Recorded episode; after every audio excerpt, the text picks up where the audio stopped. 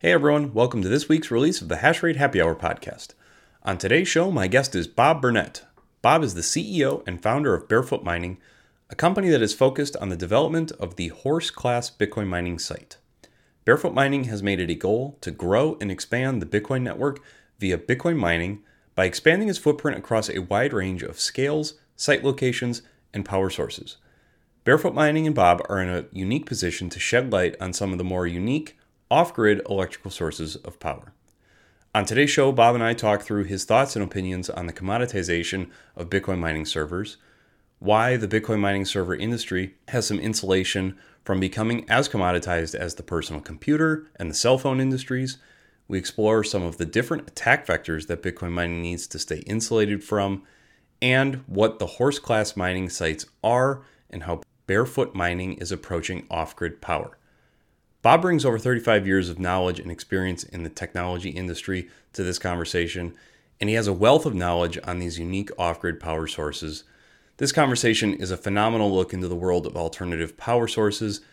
And with that, I hope that you enjoy today's show with Bob Burnett.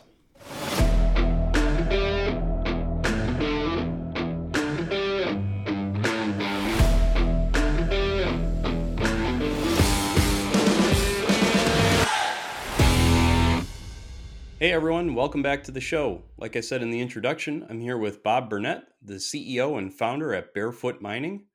Bob, welcome to the show. Thanks for having me, Ben. Looking forward to the conversation today. Um, what I would really like to start with is your background.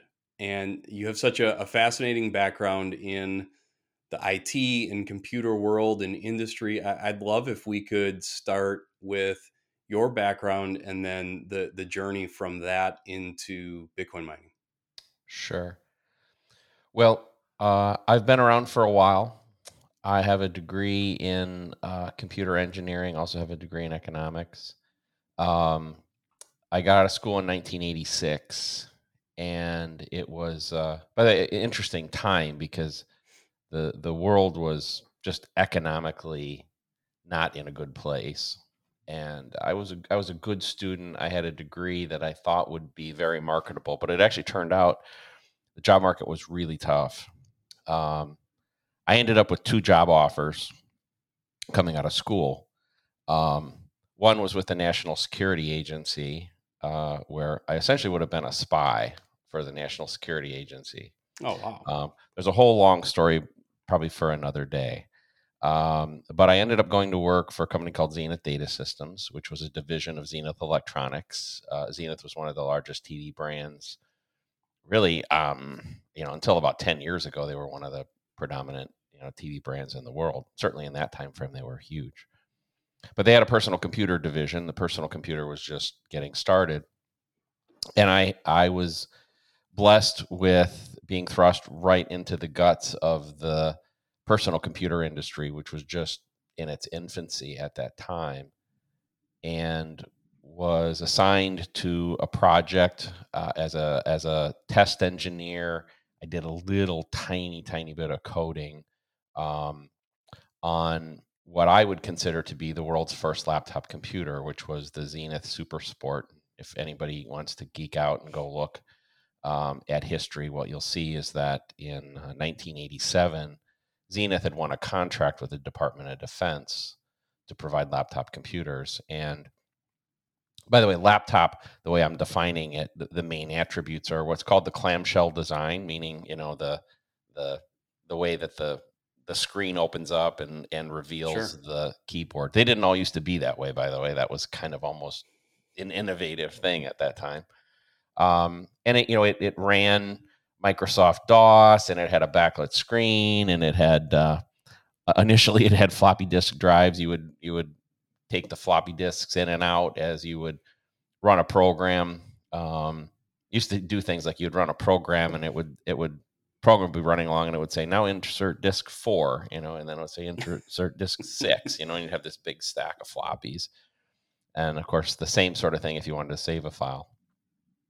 But anyway, I was really blessed um, to be in that industry, and and it gave me an opportunity, by the way, to rise very rapidly because in essence, in the personal computer industry, even as a young guy, there really wasn't anybody that had significantly more experience than me. Um, you know, and and uh, just a, a, side word of advice: if somebody younger is out there, it's one of the great things about entering an industry that's in its infancy, is that um, your lack of experience doesn't have the same negative effect as if you go into a an established industry. And certainly as I got gotten older, there are things that age and wisdom and experience, you know, kind of come together and they help. But you can overcome some of that if you're young and energetic and creative and like those sort of things. And I was blessed to be in that position.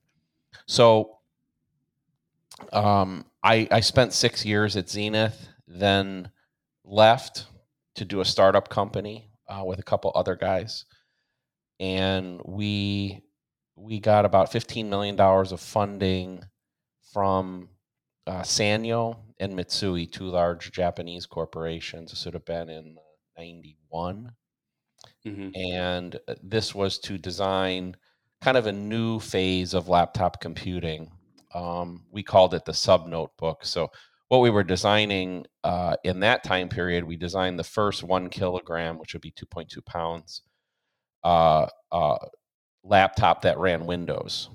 So uh, we ended up selling that design to Gateway, um, which was in and of itself a a young company, kind of up and coming at that time. And through that relationship, I got to know Ted Waitt, who was the founder and CEO. Um, he asked me to come join his team, uh, which I did. Uh, and this was before Gateway went public. So it was a wonderful opportunity for me to be part of a team taking Gateway public. And it also gave me the opportunity to essentially found the um, mobile computing area of Gateway, which um, I was able to grow to about a billion, actually over a billion dollar organization before um, ultimately I became the chief technology officer there. Uh, and then uh, ultimately the executive vice president of uh, international, meaning I ran all the overseas businesses for Gateway. Yeah. So I, I was in that industry from 86 to 2004. It was um, just a fantastic ride and maybe we'll touch on this later. We can touch on it now, I guess, depending on where you want to go. But there are so many parallels to what's happening in Bitcoin today to what was happening in the personal computer industry um, in that in that same era. I actually that that's exactly where I wanted to to go. I I really appreciate the background because you have such such a unique insight into what I would imagine and where I imagine the the Bitcoin and Bitcoin mining space is rapidly heading towards. Um, maybe we'll just start broad stroke. What are some of the similarities you're seeing from your past experience at Gateway to what you're seeing in in the Bitcoin mining industry right now? Well, I guess I'll start with that it was very tumultuous companies would rise up from nothing to become very significant only to collapse shortly thereafter sounds familiar and you know i think we we see that certainly in bitcoin we you know we certainly saw it with all the not necessarily bitcoin by the way i think a lot of the bitcoiners would say well the the the celsius and voyager and you know ftx debacles were were a lot of crypto mentality infection. But honestly, you know, we've seen mining companies fail. We've seen, for instance, Core, which was the largest, you know, this time last year, yeah. Core was sitting on top of the world with a massive installation, seemingly a very strong balance sheet, sitting on a ton of Bitcoin. And here we are today, and they're in bankruptcy they're still functioning, but they're in bankruptcy, and mm-hmm. um, I wish no ill upon them. But their their brand has been greatly diminished as a result of what happened, and that's what happened in the personal computer industry. That you know we saw these companies hardware companies software companies um, do the same sort of thing that's one of the things that i learned was that growth as exciting as it can be can be a great enemy as well and you know only growth that you can manage is worth it I know that sounds kind of simplistic, but I'll give another example, which is Compass. I say Compass. So um, again, I wish no ill uh, to anybody, um, but I think if you look at, for instance, Compass and what happened with them, they had a great idea. Um, they started executing against that idea. They got phenomenal market response to their idea and then they started having trouble executing. And instead of saying no, by, by no, I mean as new customers and new business flowed in, instead of saying no, they kept saying yes. And they, they didn't know how to even swallow what they had already taken on. Yeah. And and yet they kept taking it. You know, it goes back to you know probably your mom or your grandma told you, you know, swallow your food. You know, don't don't put too much in your mouth. Yep. Well, there's a lot of wisdom from those sort of things. it's it's hard. It's hard to say no. It's it's really hard to say no, and it's also sometimes hard to be realistic about your expectations. And in technology, I think traditionally, I mean, I'm, I'm trying to think of just something generic. If you're in the um, cotton candy business, let's say, um, you probably don't have these issues, right? You decide to start a cotton candy company, and you, you know, maybe maybe you start gaining a following, but it's probably a slower organic growth, and you know, you can kind of take these this growth in chunks and and scale with it. But it's very hard. So so this massive amount of business coming in presents a problem. The other thing that presents a problem is that it's personal growth. There's a there's a great book back from my era um, i think it was written in the 90s it's called crossing the chasm. And it and it it kind of characterizes the problem of a company growing from a seed, you know, to an oak tree, basically, right? And yeah. Uh, but but very rapidly. And so what'll what'll happen is when you start a company, let's say let's say Ben, you and I started a company today, um, and let's say you have some sales and marketing expertise, and I have some marketing and operation or, or some uh, technical and operations expertise. So we start this company, right? And we have a pretty clear division of labor. You do the sales and marketing stuff, I do the operations stuff. Mm-hmm. Um, if you get an order, you call me up or maybe you yell from the other side of the room, Hey, Bob, I got an order for five more, whatever it is we're making. And I go figure out how to make five more, right? Yep. Well, um, we start finding some success. So at some point, we start hiring some people, and and now instead of two people, we have ten, let's say.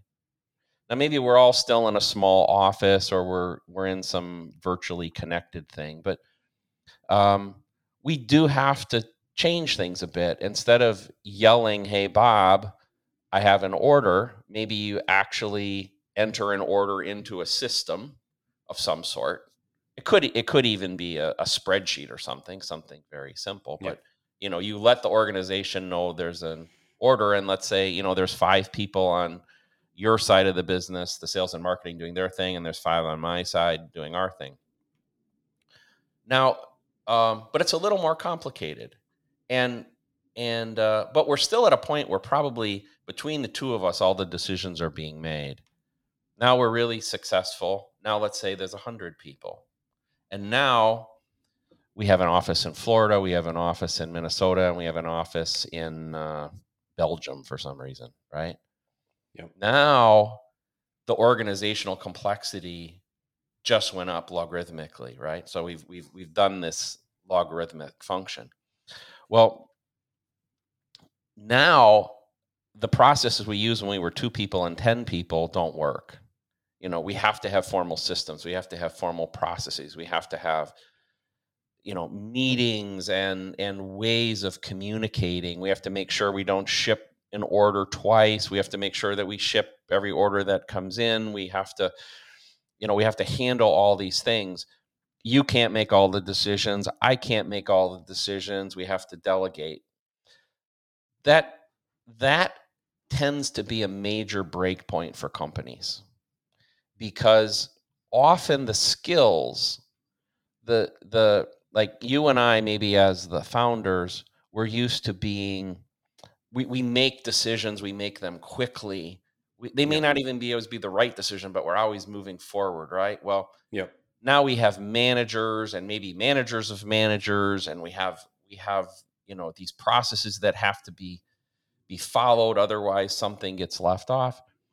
Um, well, the personality set that maybe made us successful at the beginning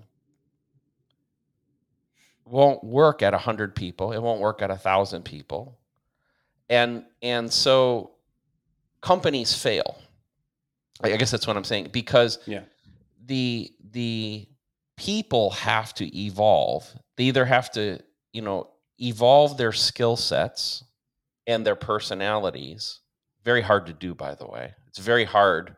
That's why you know so many successful companies that seem like they're on the rise forever just fail right? And and and it's very rare to find people that let's say like if you and I had founded that company our egos can start to get in the way too. So let's say let's say now we have 100 people and we're doing 100 million dollars a year in business maybe we don't possess the proper skills to lead the company going forward. It's very hard for founders to step aside and let other people come in. So anyway, I'm getting a little long long-winded, but I think that's what's what's happening in in the Bitcoin industry right now is we we're going through this period of rapid growth. And can the, the people in the companies evolve personally at a rate fast enough to keep up with the growth of their company? If they can't, do they have the ability to hire properly to bring in the people that do? Do they have the egos, the lack of ego maybe, to let mm-hmm. those people do what they need to do? Do they know how to manage risk? Um, those are big things because yeah. if we look back at core as an example, you know, what did core do wrong? Core took on an inordinate amount of risk betting on Bitcoin going up and mining continuing to be profitable. They may not have been wrong to have made that bet, but they didn't have a plan to mitigate the risk if that plan didn't work. That that so I would say that was their biggest failure was not having plan B. What could they have done? I mean, they could have hedged the Bitcoin, right? They could have, for instance, shorted Bitcoin or shorted hash. There's a couple derivative products in the hash world too. You could have could have maybe shorted yep. Uh, shorted yep. something. So so um, you know that's the failure. Um, and you know we'll we'll get a, maybe into some of my philosophies about mining later, but you know I believe those those are the types of things Bitcoin as a as a whole has to work on too. Is that we're going to be threatened. We're to we're to hit bumps in the road. Some of them will be self-imposed, some of them will come from outside forces. And we have to create the entire ecosystem in such a manner that we're resistant to these threats. Yeah. And as an engineer, when you look at a situation, it, could be a product you develop, a network you developed, uh, uh, you know, whatever. You have to look at the reliability of what you're designing. And I, if if I said to the average person, "Hey, I've designed X, whatever X is, with 99% reliability," oh, that's pretty good, right? And well, if if you're only making one of that thing and you don't expect it to run for a long period of time and it's non-mission critical that's probably okay. That's probably fine for a design parameter. If however and i'll give an example from my world if what you're designing is a battery uh, and charging battery pack and charging system for a laptop computer that you expect to sell millions of that computer you expect them to be in continuous use for five years mm-hmm. 99% reliability is crap because um, if it fails um, then catastrophic things happen uh, can happen on a failure. And over the course of five years you're going to have a massive percentage of those units fail. Let, us let's, let's even say it's a um, that 99% let's say was a one year number. So over the course of five years 5% of several million let's even say 1 million means 50000 laptops have a failure and if 10% of those failures result in a fire, that's 5,000 fires. Well, yeah. that's not very good, right? So, so when I look at Bitcoin, when I look at my own mining operation, when I look at the ecosystem itself, especially the mining mm-hmm. component mm-hmm. of the network, I think about it in terms of a thousand years. I think we we need to design the network with extremely high level of reliability for a thousand years.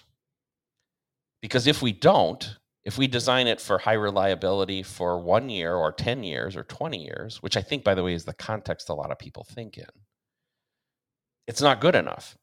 There are so many failure, potential failure points most completely out of control of the Bitcoin world. Um, that um, given a thousand year run, all these things will happen. Um, I, I, live in South Florida. You know, Hurricane Ian happened. Okay, massive, yeah. catastrophic environmental thing. Um, we had like the size of the earthquakes that we've seen recently in Turkey. So imagine a massive amount of the mining infrastructure centered in one place um, and and you know what could happen. And you know so in other words the attack could be legislative it could be from um, environmental issues it could come because of uh, eco-terrorism. There are a variety of attack vectors. We'll be right back after this message from our sponsor. Support for this episode comes from sunnyside digital. Are you ready for the next bitcoin bull run Get ahead of the game by building out your Bitcoin mining infrastructure now. Sunnyside Digital is your one stop shop for everything Bitcoin mining, from transformers and switchgear to racks and miners. With a white glove approach to understanding your needs, they'll provide you with the hardware you need at the most competitive pricing possible. Say goodbye to your sourcing headaches and say hello to Sunnyside Digital. Contact their sales team today at sunnysideinc.ca or via email at bwalsh at sunnysideinc.ca. All right, now back to the show. Yeah. So. And so I, we we will get into that, Bob, because I'm I'm very fascinated, and that that has a lot to do with with your company's strategy in in your deployments. Just maybe to to circle all the way back to the the similarity between the the personal computer industry and the actual physical hardware, so the the Bitcoin mining ASICs that we see today. I wanted to just quick ask your thoughts on do you think we're going to see a commoditization of ASICs similar to what and again I, I wasn't I don't have as much insight into the personal laptop space, but I would imagine it went through a pretty dramatic commoditization period where it, it was relatively expensive and now I can go buy a very nice laptop for 600 bucks Um, do you think we'll see that with with ASICs? Yeah. Um, actually, let me start. I have a, I have a little soapbox issue. Please don't take this personal, personally. no, not at all. Um, it's actually the term ASIC to begin with. Okay, so uh, and, yeah, go ahead. Yeah, I, I am sure. I, I think I know where you're going with it. Yeah. So. so and it's just it's it's the engineer in me. I'm um. Some people will think I'm being very uh, anal about something, but but but I do it for a reason. So an ASIC is an application specific integrated circuit. They've been around forever. Um, Bitcoin people may not understand that the world had lots of ASIC applications well before um, before this. We used to use yep. them, for instance, in laptop control circuitry. We would design ASICs to control um, uh, charging circuitry in in our laptop computers. So an ASIC is a chip, and um, I try to use the word as often as possible, either mining server or mining equipment, mining machine. Um, and and the reason is that if you think about, for instance, a personal computer, which, which you know we're trying to make a relationship here a little bit, you might go buy a Dell laptop with an Intel CPU of a certain model, right? Yep. Um, but you also might buy a Dell laptop with an AMD CPU of a certain model. Um, back in the old days, by the way, um, th- there there were there were significantly more choices in CPU. So we used to design with Intel CPUs. There's a company called Harris that had a version of the 8286, which is kind of the know, the, the godfather of the the current personal computer infrastructure. Of course, AMD was involved. There's a company called Chips and Technology. So the point being, you would buy a personal computer or a laptop computer, and it would have a certain type of personal uh, of of CPU, central processing unit. So I I think using the word ASIC is fine, but I think it's important that we we get to the point of saying, "Hey, I'm I'm buying a mining machine, a mining server. I prefer server, by the way. But yeah, yeah. Uh, and by the way, there's there's some important reasons for it. I'll, I'll, I'll legislatively and just beyond being specific and making sure that we're communicating properly. There's also some legislative reasons. But if you um, if you if you think forward five or 10 years, like you, the basic question was commoditization. Here's what I think will yeah. happen. I believe you will have several different companies from the chip world who specialize in making chips. Intel. And so if I want to design my own mining equipment, the Bob brand of of of of those, I'm not a chip maker. Um, I'm a system designer. So I believe what we'll see in the future is you will go buy a mining server with a brand X model of ASIC inside it. Okay. And that ASIC will have certain attributes. And so I think it's important for us to to to use that. By the way, I think it's also uh, it it may not always be a mining server. It it it's in my mind highly likely that there will be other multi-purpose devices that contain those ASICs as well. Um, you know, we see people already, um, you know, hobbyists, I, I guess I'd call them, who have made pool heaters. And so what they've done is they've they've repurposed their um, I don't know, an S9 or an S19 or whatever, yeah. and they they create these things that are pool heaters or connected to their their um, HVAC system or you know whatever. I I personally think that we'll see a lot more of that, and so the device may be a hot water heater with this thing, a pool heater with this thing, or whatever, and and you'll be referring to the ASIC that's in there as the mining component. Um, so I really appreciate that distinction, actually, and I think just another point to highlight that is when Intel made their announcement about making ASICs, I think everyone expected to to see, you know, like what I have behind me, the the full server come Yes. out from Intel. You dig a little deeper and then you start to find out what what that actually meant and I think it's going in the direction that so I, I appreciate that clarification and and the insight on this is is good too. Yeah, and it's you know it's one of those things I would call it a bad habit that is pervasive through the industry. It's going to be very hard to break it. Um, I don't know of anybody else that is uh, other than me that really cares about it right now. But I think that you know hopefully it, it will you know it will work itself out. But but I am afraid that you know you just create this. The other thing is you create confusion for people entering the Bitcoin world.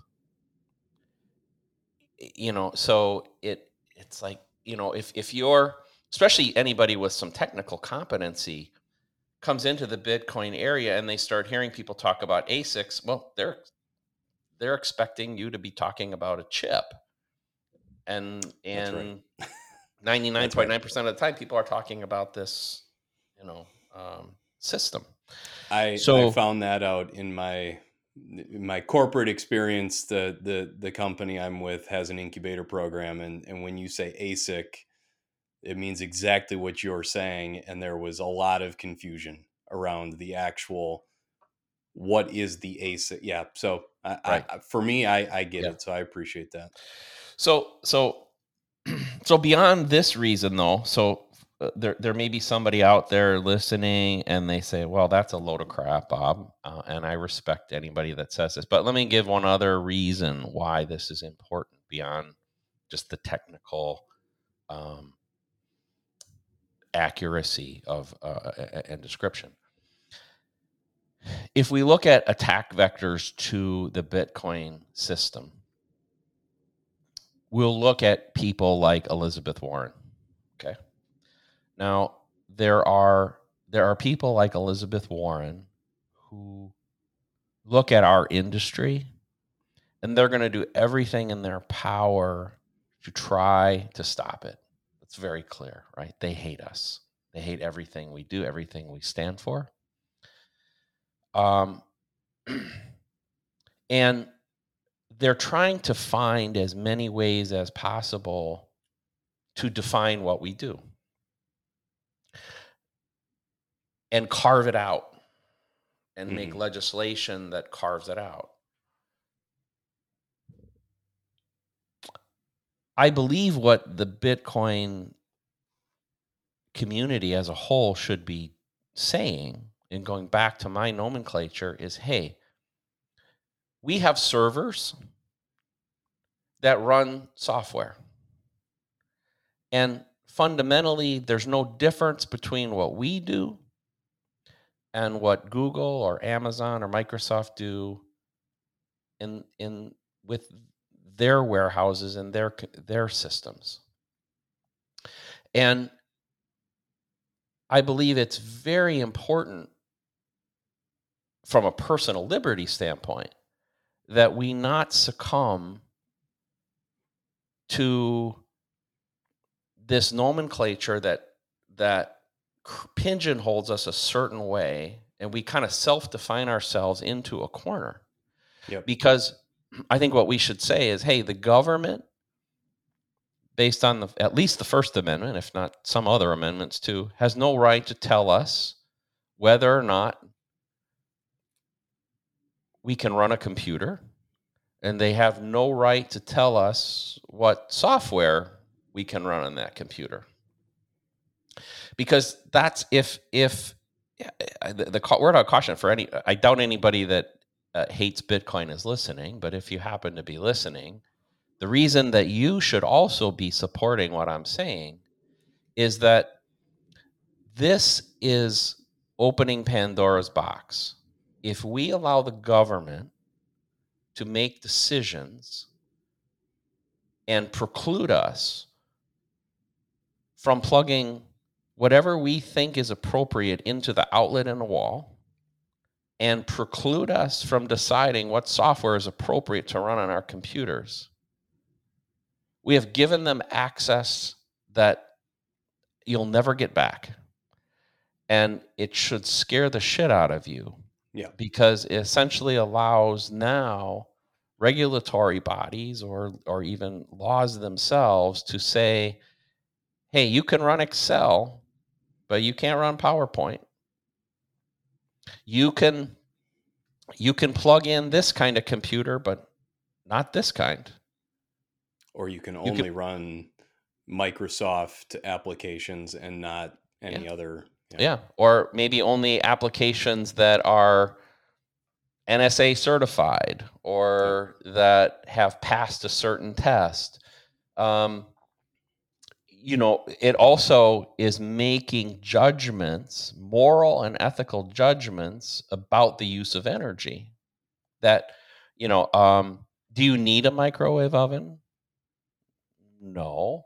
Well, then you shouldn't use energy on it. It's more efficient to use this. You know, we're seeing this with like the natural gas stove versus the electric stove right now. Now they're taking a safety angle at it, but you know, I, I, I mean, to me, it's a very obvious thing that they're attacking fossil fuel consumption, um, and and you know, I don't want to paint a dystopian view of the future, but there's a non-zero possibility of a very dystopian future if if we succumb to relinquish and relinquish some of our personal freedoms.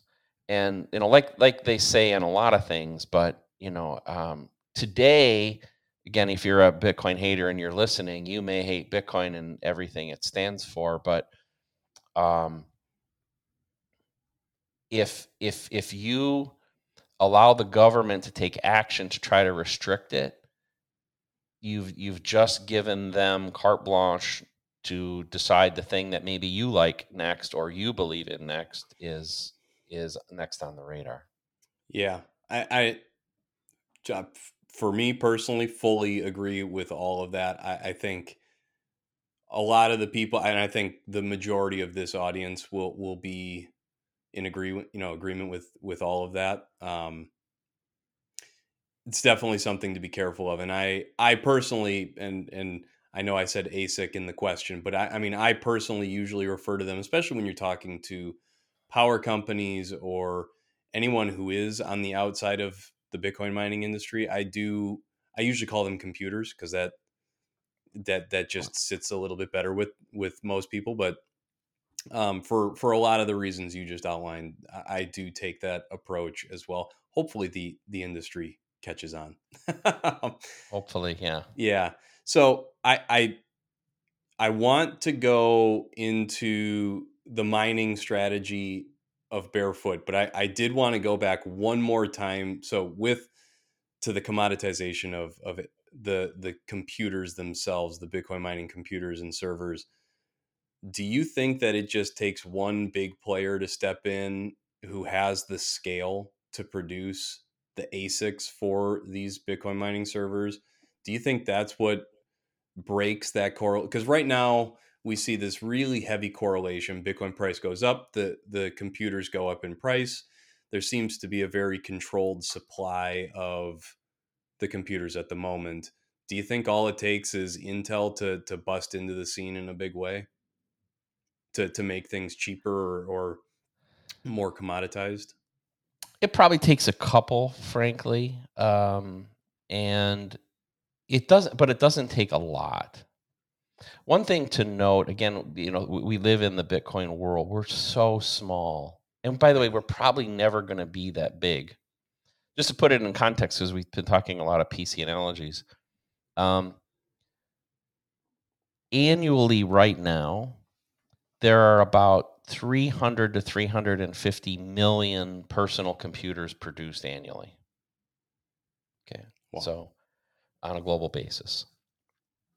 And that's been going on for uh, for the last 15 years. It's been on that scale. But even if you go back, let's see, it would be? forgive me if I'm wrong slightly, but let's say 1984. 1985, just as I'm coming out, the IBM com- personal computer, the first one had just been introduced. They were already selling a couple million a year.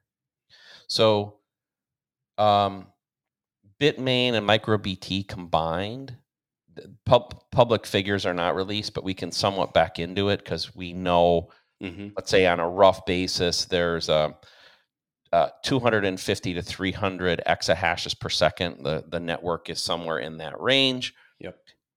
If we said, um, even if we said 100% of that hash rate is machines built within the last two years, average global hash, uh, uh, uh average hash rate per machine of let's say 100 terahashes per second. Might be slightly low, but again, we're just getting order of magnitude.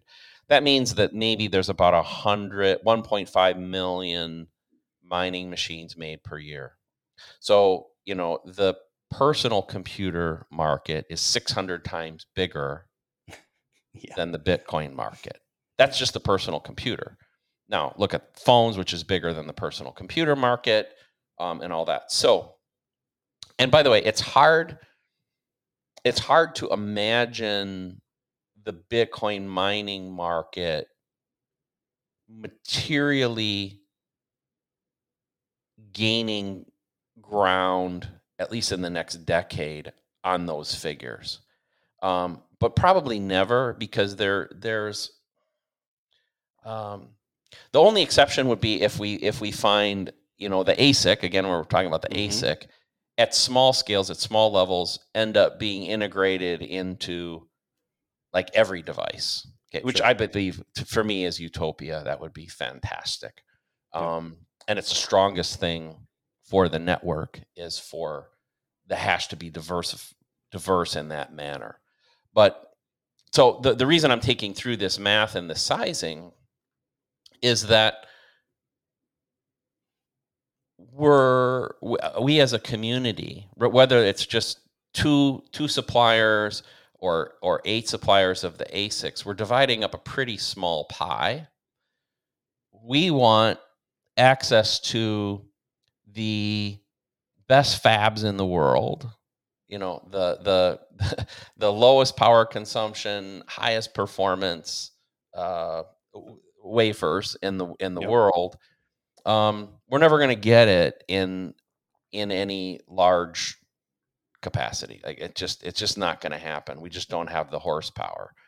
Um, so so I I believe that there will be a commoditization. I believe that we'll see several companies build the ASICs. I think we'll see the disassociation of the ASIC from the machine that um, I think the reason that this nomenclature, going back to that, happened is that right now that's the way it is. It's MicroBT and yeah. Bitmain, the makers uh, of the ASICs are also the makers of the systems, and we've gotten sure. used to that. And and if if that wasn't the case, if there was an Intel like company involved from the very beginning, and and MicroBT and and um, Bitmain were making these as system makers, then we would already ha- we would already be past this.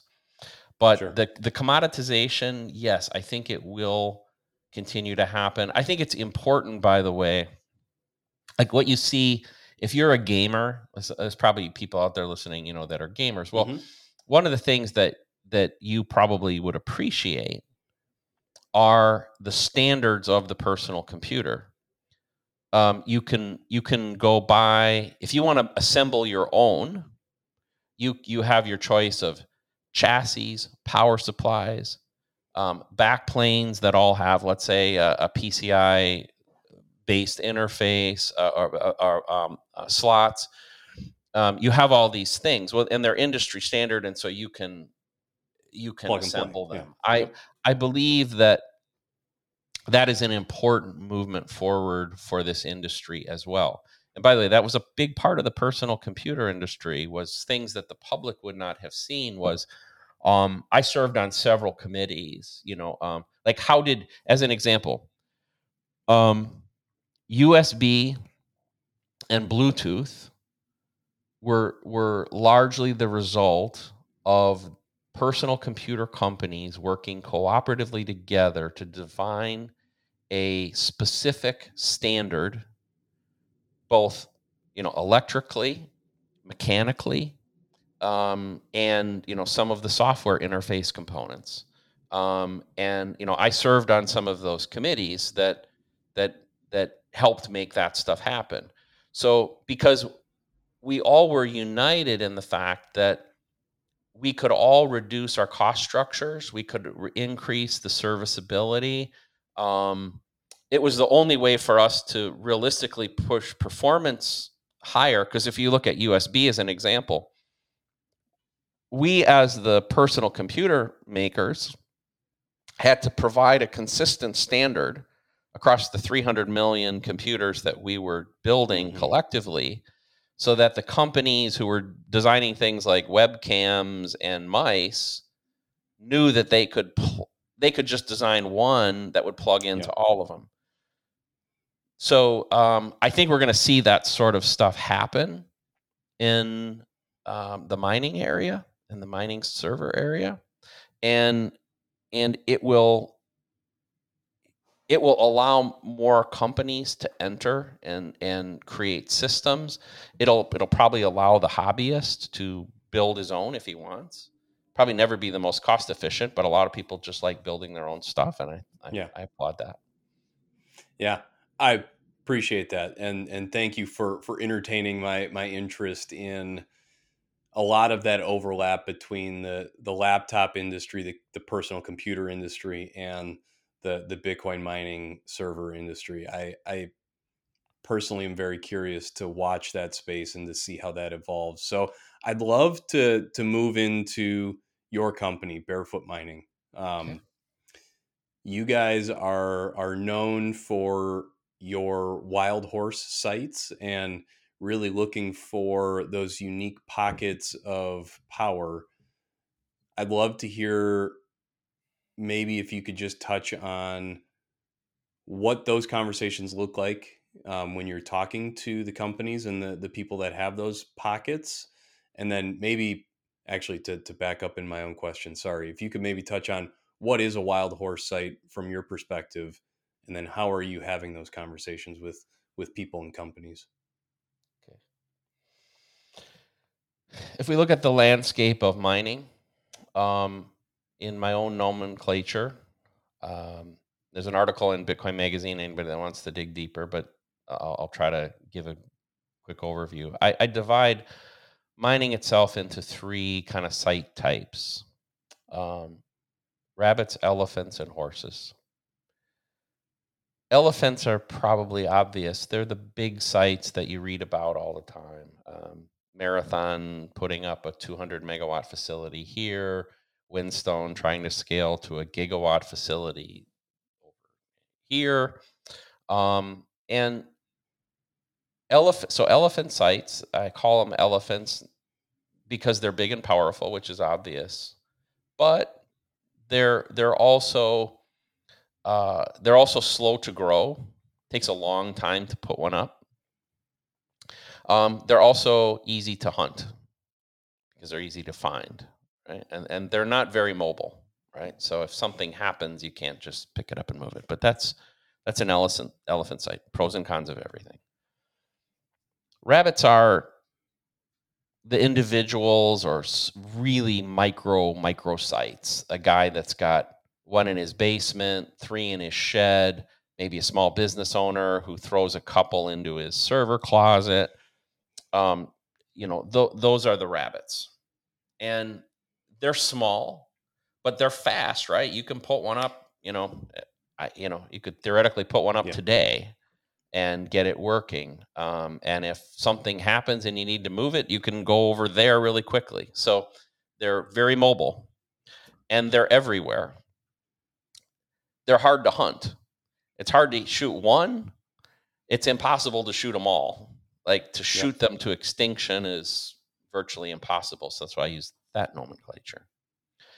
The horses are kind of the small scale commercial sites, and they um, they're powerful, but they're not they're not like an elephant to create. You know, maybe it's a couple hundred um, kilowatts, maybe it's a couple megawatts. It's in that kind of category size. Dozens of servers, maybe hundreds of servers, maybe a thousand, but probably not much more than that. Um, they're still powerful.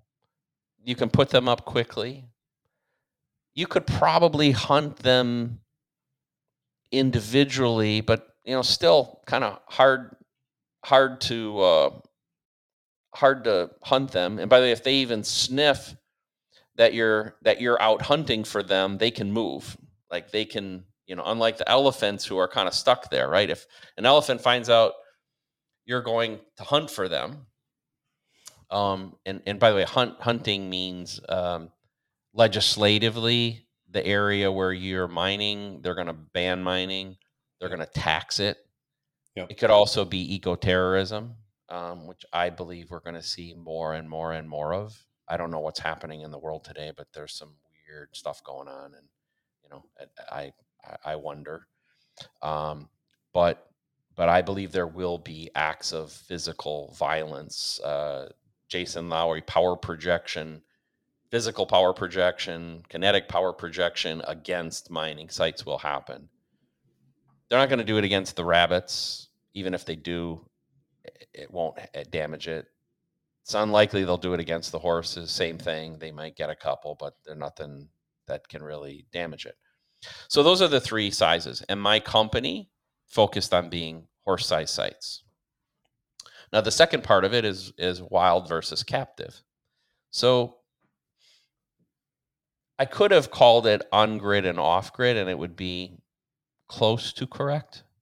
So, um, but I use the terms captive and wild. So, captive means that you, as a miner, are beholden to somebody else to provide you the power. And so your entire operation is dependent on the cooperation of that party.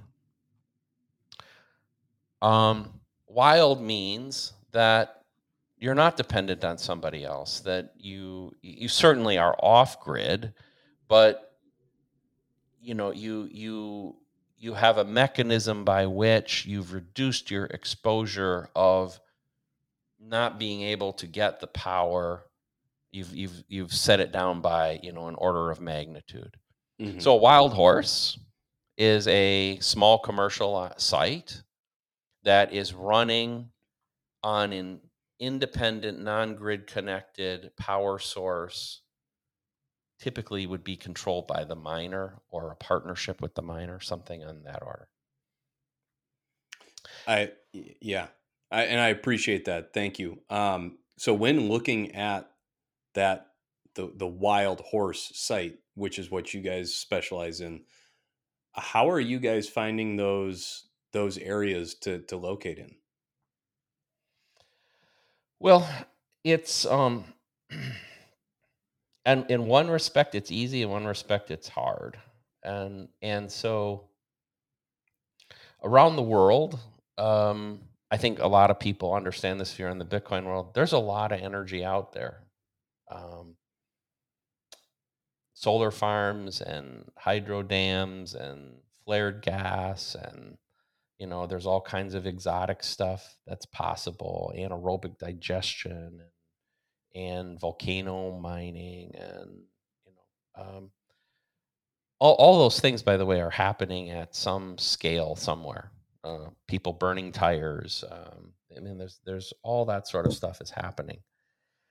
Um, finding those sites requires a lot of persistence because there's not a there's not like a website that you go to and you say, you know, let me search for um, anaerobic digestion, uh, you know, power operations. Yep. Um, you know, so you have to really get yourself out there. Part of the reason I come on shows like yours, um, we we for instance have advertised for the last year in Bitcoin Magazine, the actual hard copy of Bitcoin Magazine. We bought the inside front cover of it Mm-hmm. And part of it is to to let people in the energy industry, um, or I should say, eh, well, anybody that has access to energy, to know that we're there and we're interested in those kind of deals. Now, you know, we'd love it if if if you, for instance, uh, have a stranded gas well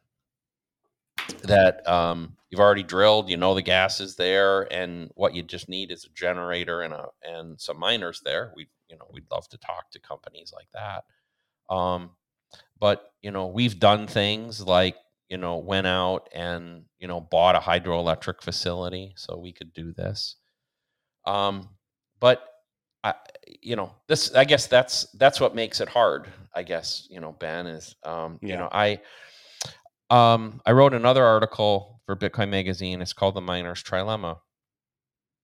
And the miner's trilemma is that when you if you if you want to get in the mining or in the mining business what you'll find is that bringing up a new site requires three main things. It requires access to the mining servers, requires access to energy, uh, and it requires access to money. And the miner's trilemma that I've created or, or, or proposed is that at any point in time, one of those is always hard. By definition, one is always hard. So, um, a great example of that is if we were in the fall of 2021, mining equipment was impossible to find. Energy was moderately hard. I wouldn't call it hard, hard, but you know, it, it, was there. And money was so easy. There was, you know, access to capital was just flush. Um, by the way, that was the trap of core scientific was, hey, we can get the cash and buying the miners is hard.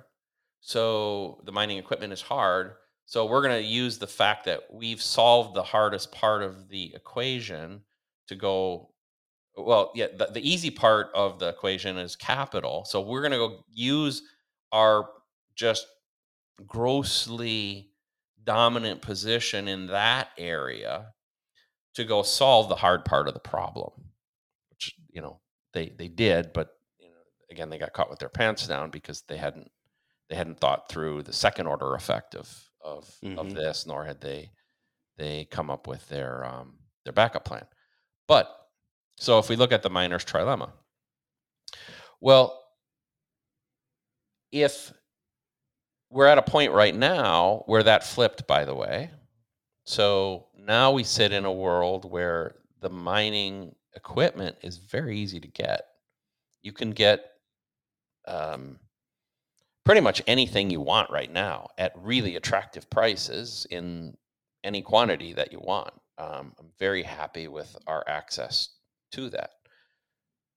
Energy, um, energy's kind of right now. It's kind of always moderately hard, especially if we're talking about this kind of energy, wild energy, because yep we're, we're constantly looking at it, uh, looking for it. Um, and what turns out to happen in a lot of cases is even when we find, let's say, somebody in Western Pennsylvania has a stranded gas well, well, there's mineral rights and surface rights. Um, there are there are all kinds of funky business deals that have to come together.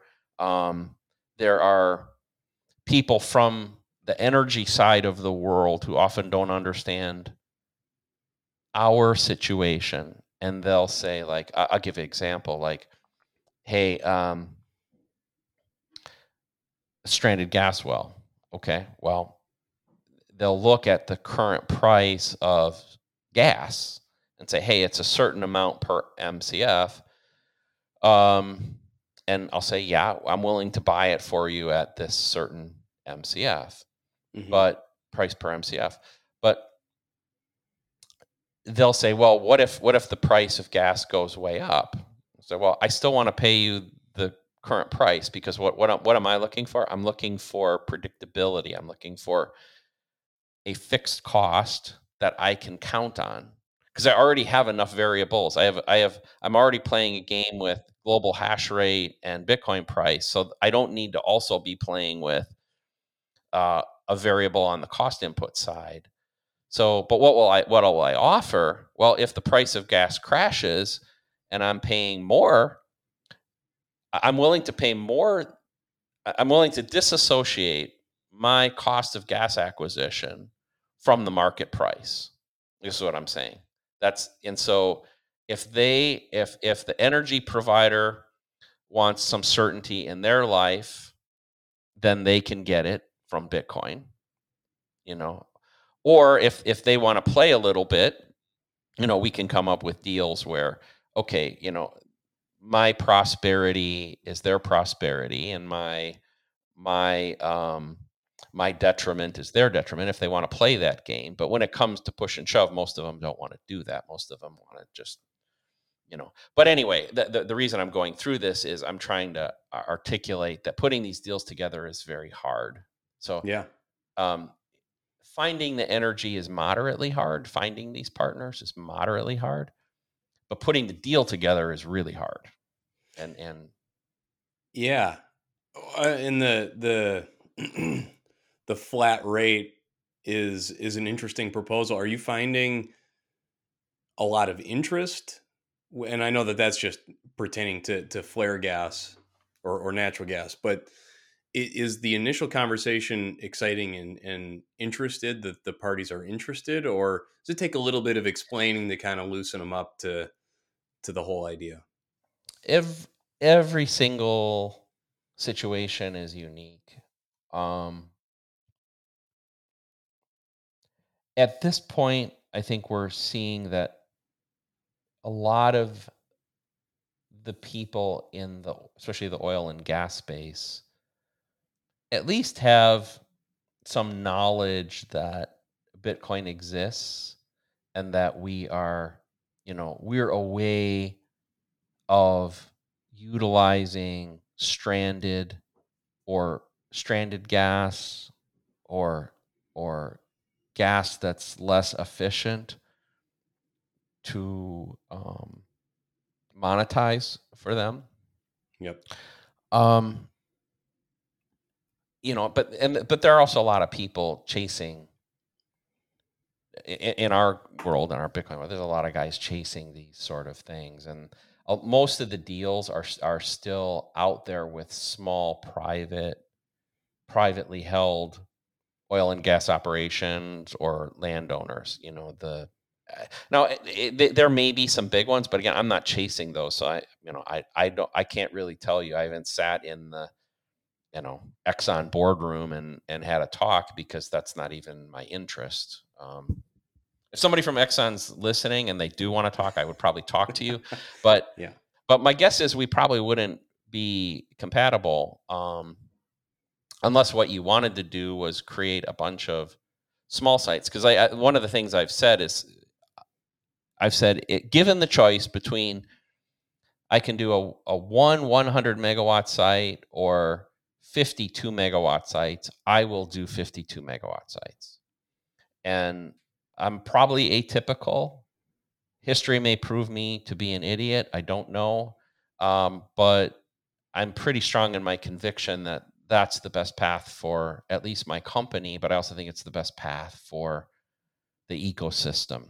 Because go back to the wild horses thing, you know, that that if we are attacked at the nation state level, um, and by the one of the examples I'll give is uh, I give Texas as an example. Nothing against Texas. I would be. I don't have any operations there, but I, I am not saying I wouldn't do it. Mm-hmm. But a lot of the Texas folks are just so adamant about Texas being the um, the mecca of mining, and that you know it's this panacea that can solve all these problems, and it's a it's a damn good place. Um, uh, so again, I'm, I'm not trying to say it, but I think what what people haven't considered is what if six years from now, not this next presidential election, but the one after, what if uh, AOC is the president? What if Elizabeth Warren becomes the Secretary of Energy? Um, you know, what if Bernie Sanders has some role in this whole thing? Like, what if Beto O'Rourke becomes governor of Texas instead of Jim? Like, and um, I'm not predicting those things, but again, I'm I'm I'm looking at it from a, a probabilistic perspective and say, is the chance of that greater than zero? The answer is yes. I, yeah. I don't care who you are. The answer is yes. Those are possible circumstances, whether that's at six years or 10 years or whatever. But if you're putting up a one gigawatt facility, you damn well better have a 20 year, 30 year plan for that thing. And and so um if I had to make that bet, would Texas be the place I bet in? It'd probably be one of a handful of places I would make that bet. But I just I wouldn't make that bet. I would make a bunch of small bets scattered scattered across because now my company is better insulated. So that if something happens because legislatively man, mining is banned in Texas or there's an environmental catastrophe and mining is impossible in Texas for an extended period of time, or if it becomes the target of ecoterrorism because it's the center, it's the honeypot, right? I mean, again, all those are non zero possibility things. So it gets back to creating diversity across the mining network. It's fine for there to be some elephants. Uh, so, and I respect the right of any company that wants to be an elephant to be an elephant. But yep we don't want a world with all elephants and no horses and rabbits. And and uh, ultimately, if that's the case, um, then uh, the elephants are all going to go down too, um, because the the vulnerability is just too great. My opinion. Yeah, absolutely. I you know as we're talking through some of these different examples of these sites one thing that that comes to mind is pockets of stranded wind and and maybe just to, to clarify that is you know some private group built a bunch of wind turbines in an area that may not have the demand for that much electricity being generated and so it's yeah. typically called congestion on the transmission lines that there's yeah. just not enough demand for that power and so yeah. they end up getting turned off there's actually quite a bit of that in the midwest in in Iowa and the Dakotas and um, some down in the the southern parts of Minnesota and I would imagine that these groups would be extremely enthusiastic to have a, barefoot mining approach them and say we can solve this problem we can help you stay on we can help you monetize your assets and and have a very mutual partnership there with all of that, I so I see a clear path to that. Do you hear any objections from these groups? Yeah, the groups themselves, um, I, have been involved in some dialogue with them. Um, and to be clear, we haven't done anything there. Um, we have done, uh, we just did some work uh, in Florida uh, with a um, greenhouse operation that has some solar. And so we, we, we have done an installation in in that case. Um, again, you know, it's it's uh, very small scale, by the way, about fifty servers.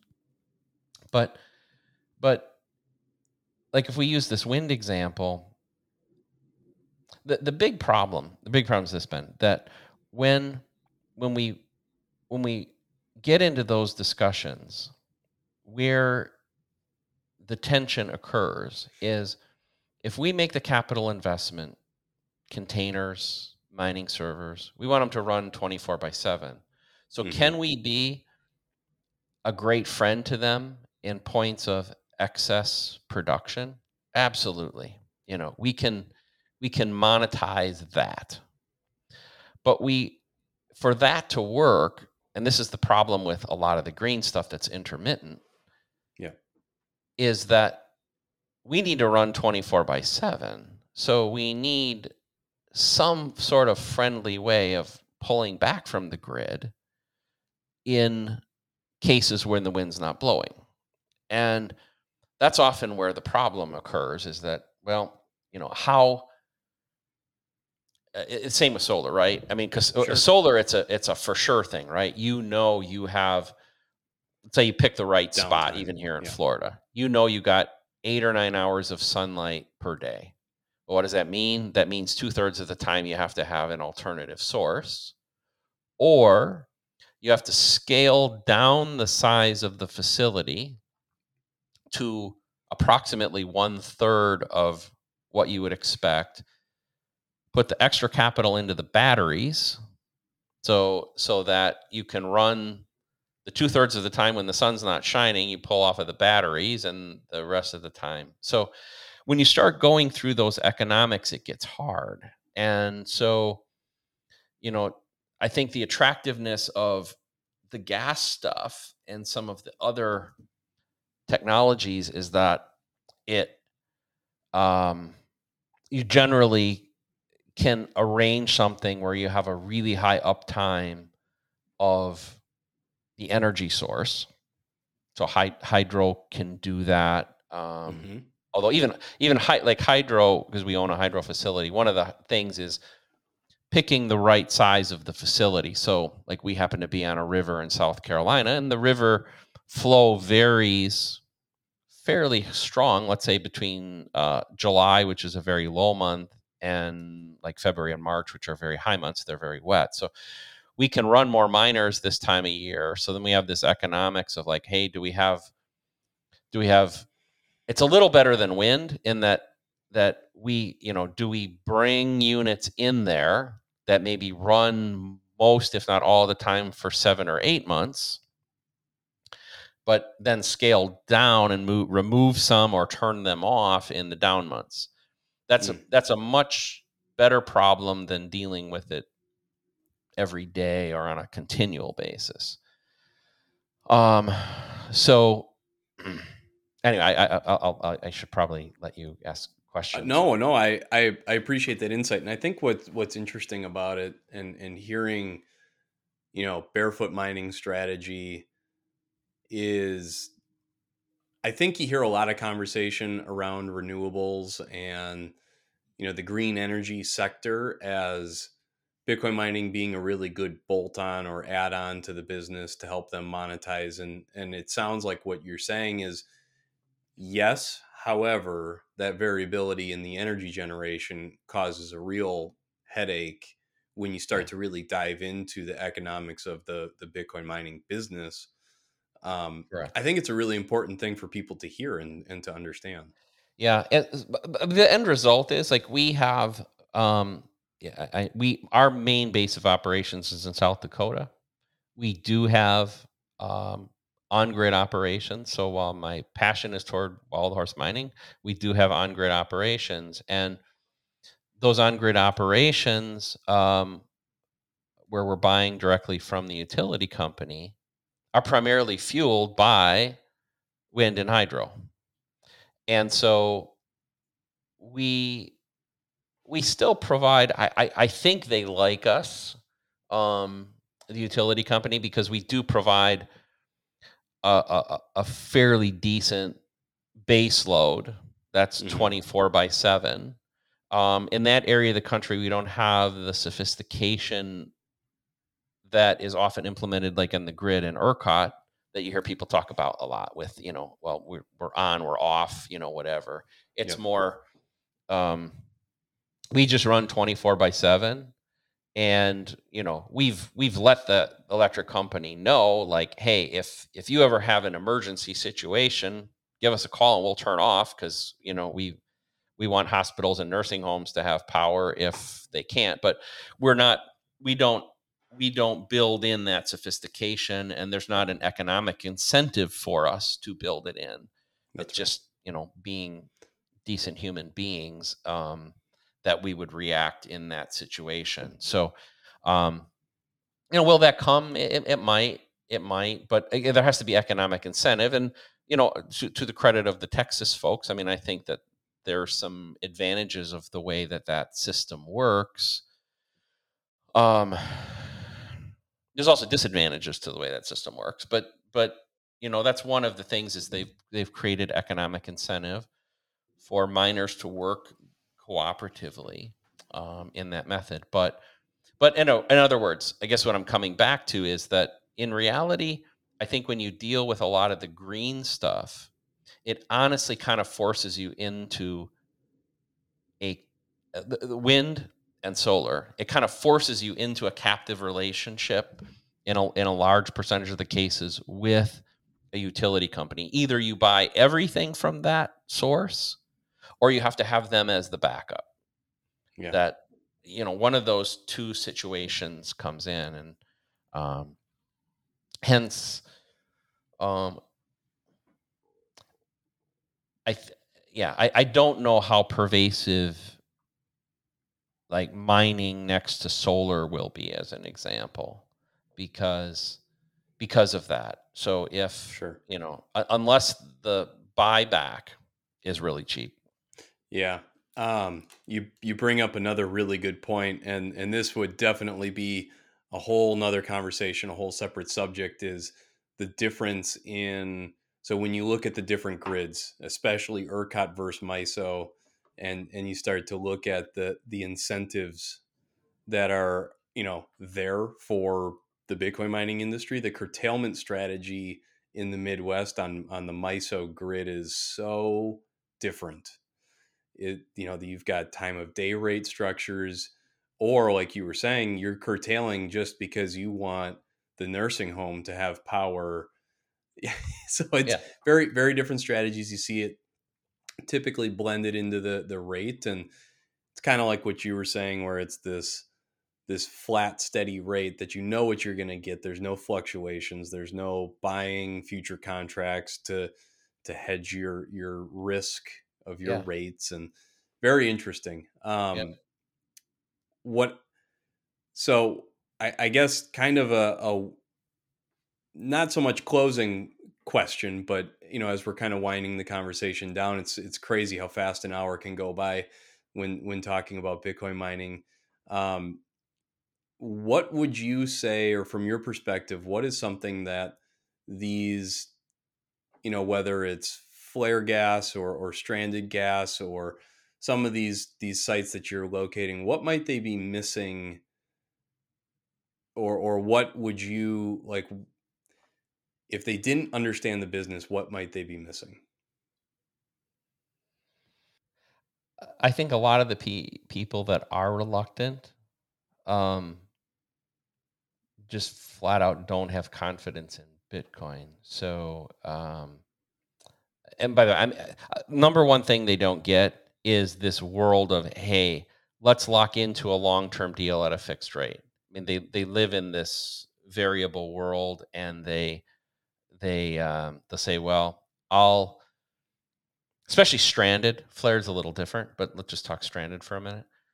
So stranded guy would say, well, um, you know, you should pay me market rate or maybe a slight discount to market rate um, when you're using it or whoever is using it and then um, if the price if the market price bombs i just won't sell it and i'll wait till i can sell it right and and and um in my mind if i were them i would say well hey i have this asset i can i can pull out a very predictable amount of dollars from this asset. Um, and the consumer is going to, the consumer, which would be the miner, is, is going to be just pulling it out like super consistently. So eh, mm-hmm. I, I think that they, they get caught up in the math of the booms and the busts and they you know they they they just they also even forget inflation like when they look at it like oh i wait in the future i can wait four years and then maybe instead of paying you three dollars per mcf i'll be getting 450 and go well what's the time value of the money that while you while you were waiting? And mm-hmm. is the purchasing power of that really better? Um, like those sorts of things. Um, the other thing is, I think they, some of them, many of them, still think of us as the general public does, which as borderline criminals and shysters, and that we're all SBF, and yeah. you know, are they going to get paid? And like you'll like you'll see things in a contract that that or a proposal about like amount of prepaid gas that you have to buy or the amount that you have to have in escrow or like some of those sort of things that frankly I think are obnoxious and scare some of us away because it, it you know that that's when when the rubber hits the road and you're trying to put a deal together like those are the types of things that really kind of will irk you. Well okay you know prepay me for six months of gas prepay me for um your surface rights for two years like there, yeah. there are things like that that float into these negotiations that just become unbearable yeah. Yeah. Well, I I appreciate the insight there. I, I like asking that question towards the the close because I think it helps for for the audience that is on the the power generation side of this eh, to help kind of give a window into the Bitcoin mining industry and and some of the things that you know maybe we can continue to work towards bridging the gap between both industries and maybe remove some of that friction. Um, so it's good to get the perspective from the Bitcoin mining side to hear where some of that friction is and and where you know we can start to alleviate it. Um, so Bob, I think what I'd love to have you do is give kind of a handoff for the audience. Where can people get in touch with you, Barefoot Mining? Um, feel free to to to give all that up. Okay, thank you, Ben. Um, so you can you can find us at barefootmining.com. It's fairly simple. Uh, I'm on Twitter, uh, fairly active. Uh, uh boomer uh, underscore BTC on Twitter.